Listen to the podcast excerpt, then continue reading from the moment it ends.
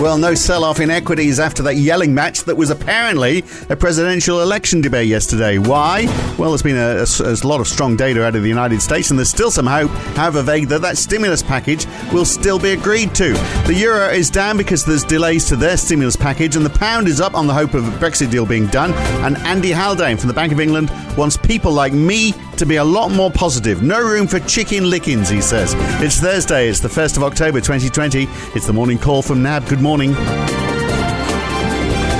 Well, US equities are back to their usual tricks, up 0.7% for the S&P 500 and the Dow 0.4% for the Nasdaq. Uh, they were, uh, that's come back quite a bit in the last hour so. We'll come on to why that is in just a second. The S&P is the highest it's been for a couple of weeks. Bond yields are up 3 basis points on 10-year treasuries, 5 basis points on 10-year gilt yields. Uh, the US dollar has been up and down a bit. It's about a quarter percent down now, helping the Aussie up 0.4%, the pound up 0.3%. The euro has lost a quarter percent. The US dollar dollar has lost 0.2% on the Japanese yen and half a percent to the Canadian dollar. That's how it all balances out. Commodity currencies doing well, it seems. And on commodities, a 1.5% increase in WTI crude today, even though Brent has fallen, WTI was also quite a bit higher than uh, than that earlier on. We can we can explain that one away fairly quickly. Crude oil stocks from the EIA released this morning for the week ending the 25th of September. Was expected stocks would rise by 1.6 million barrels. They actually fell by more than 2 million. Uh, and iron ore up as well, 5%. That probably explains a bit of the action on the Aussie dollar as well. So maybe we can start today by discounting what we said yesterday. Uh, Gavin Friend is here, senior market strategist at NAB in London, uh, and he can help with that. Easy for him because he didn't say any of this. Yesterday we said oil was falling because there wasn't the demand. Seemingly we uh, we we got that wrong.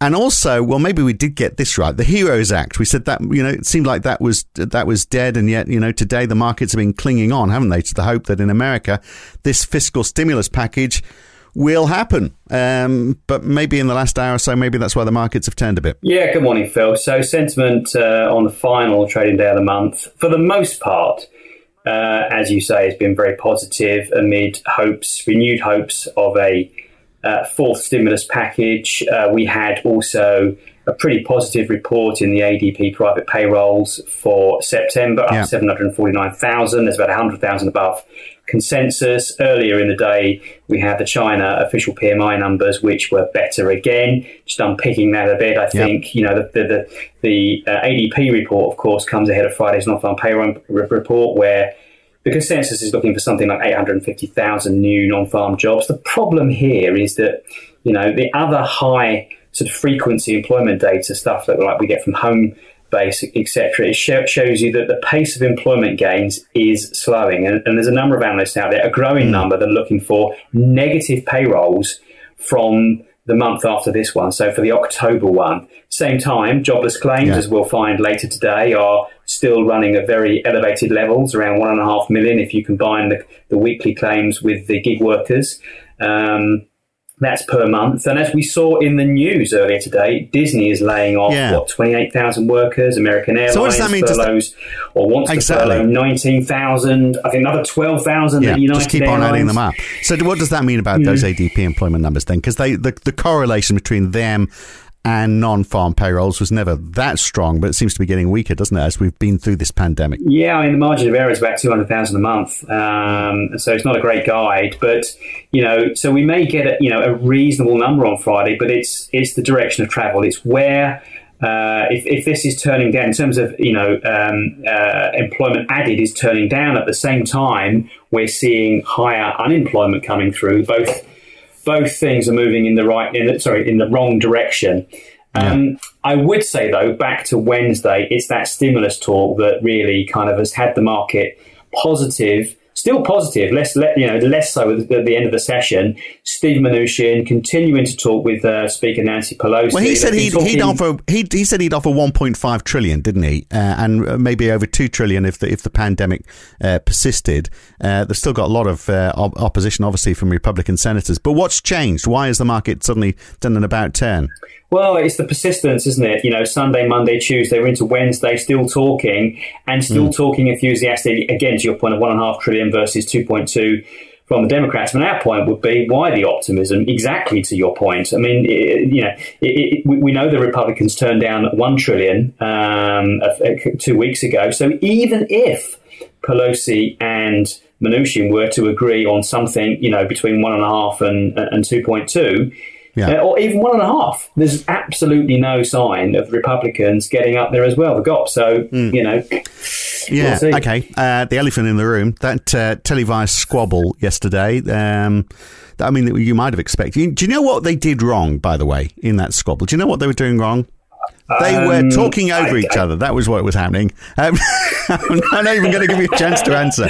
Uh, there were, uh, look, that, the, and you know, you would have thought maybe there'd be a bit of a market reaction. There was the polls today. A CBS poll: forty-eight percent said uh, Biden won the debate compared to forty-one percent for Trump, but forty percent were annoyed by it. And uh, a CNN poll had uh, a bigger margin for Biden, 69% to 28%, but apparently they had a similar poll for Hillary Clinton. And look at how that turned out. But there's uh, zero market reaction to any of this. Yeah, I don't think markets really took much away from it. You know, if anything, Biden mm. may have done enough to cement the pervading view, if the polls are right, that uh, it's his to lose. I mean, if that's the case, uh, and depending on whether the Democrats win both the House and the Senate, we'd see a Biden win as a, a, negative on the dollar on the basis of higher taxes, you know, tougher specific sector regulations, and of course the Fed having already moved to average inflation targeting, which via lower real yields ought to see uh, the greenback drift lower. The only question, I guess, there is, is I say, is if Biden were to win both the, the House and the Senate, you'd need to look again at whether his um, sort of you know growth mix the idea of uh, boosting investment and that kind of thing would actually put the, the US in a better or on a better growth trajectory relative to the eurozone, you know, given that the eurozone is seen as you know having this recovery fund, which is a game changer. But is it a game changer? I mean, it's been delayed, hasn't it? We, uh, I mean, I assume that's part of the reason why the euro is down today. Uh, they just uh, they've sort of had this in principle agreement on the uh, on the EU recovery fund, but uh, they're having some uh, difficulties on the on the points of detail, so it's not happened yet. No, well, so so the the, the progress of that fund has hit something of a snag. Um, in the EU member states, a split on whether um, the 750 billion fund, recovery fund dispersal should be tied to the rule of law. In other words, that's respect for sort of dignity, human rights, democracy, etc. Hungary and Poland object to this, and on Wednesday, uh, the EU Commission revealed a report in a report that it was highly critical of the standards pertaining to the rule of law in Hungary and, and, and Poland. No, no surprise there. Mm. Um, now, now uh, the recovery fund needs uh, as it stands, all member states to sign off on it for, for the dispersal, which means that Hungary and Poland have a say and they need to be kept on side uh, for it to go ahead. But back in July, when EU leaders agreed all this, that funds could be held back, they agreed that funds could be held back for certain countries that did not meet these standards by a qualified majority. So we've got this impasse. It means that the EU needs to find a mechanism to make this work. Germany has already put forward a proposal that's been rejected. I mean, at the end of the day, we think that the recovery fund is far too important for this issue mm. to uh, to derail it, and a pathway will be found. It's just that no, we haven't got there yet. Well, so while so while we're in uh, Europe, uh, Christine Lagarde been uh, talking today, basically copying off the Fed, hasn't she, with a, an average inflation targeting strategy, so they can go over the in- inflation. Not that uh, that is something they need to worry about in the short term. I wouldn't have thought. No, that's right. Uh, so she gave a wide-ranging keynote speech on this. She didn't mention, uh, funny enough, the the euros role in all this, which I thought was interesting, given that she could have done, and it kind of suggests that um, you know, even if the ECB were to follow the Fed down the road of average inflation targeting, and they may well do that, um, this is not going to happen anytime soon. The ECB's policy review, which is where this has been discussed, won't be concluded until September 2021. And the Governing Council of the ECB is divided on this issue. Mm. Uh, because of that, ongoing review. Uh, I guess that's the reason why she stayed away from uh, from pulling the euro into it. And Andy Haldane over at the uh, Bank of England's been talking about uh, too much pessimism, Chicken Licken pessimism. He's uh, he's calling it. Uh, he says it's as dangerous as uh, COVID itself. Uh, and uh, you had the prime minister there as well, giving a press briefing, saying Britain should stick together. People should stick to stick together during the crisis.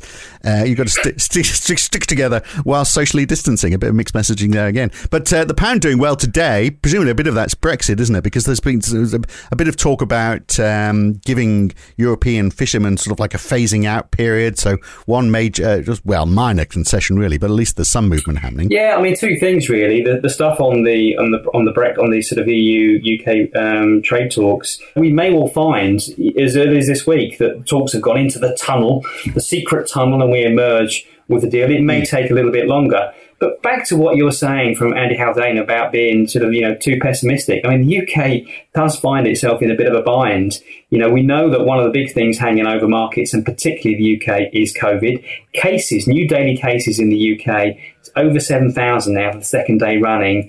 Um, that's above where we were in the March peak. No chicken uh, licking. suggestion that the cases are doubling. Come on now. Every two weeks. So on that basis, we could be at thirty thousand a day by mid October, which goes back to what the you know, the government's chief scientist was talking about yeah. when he talked about 50,000 cases. And if they have to do more, there's going to be economic consequences, either, either, you know, either through lockdowns or, or the repercussions of not doing lockdowns. Look, the Aussie dollar doing pretty well today, presumably helped by, uh, uh, well, some Aussie data, um, but also um, the, the numbers from China as well, the PMI numbers from China all up.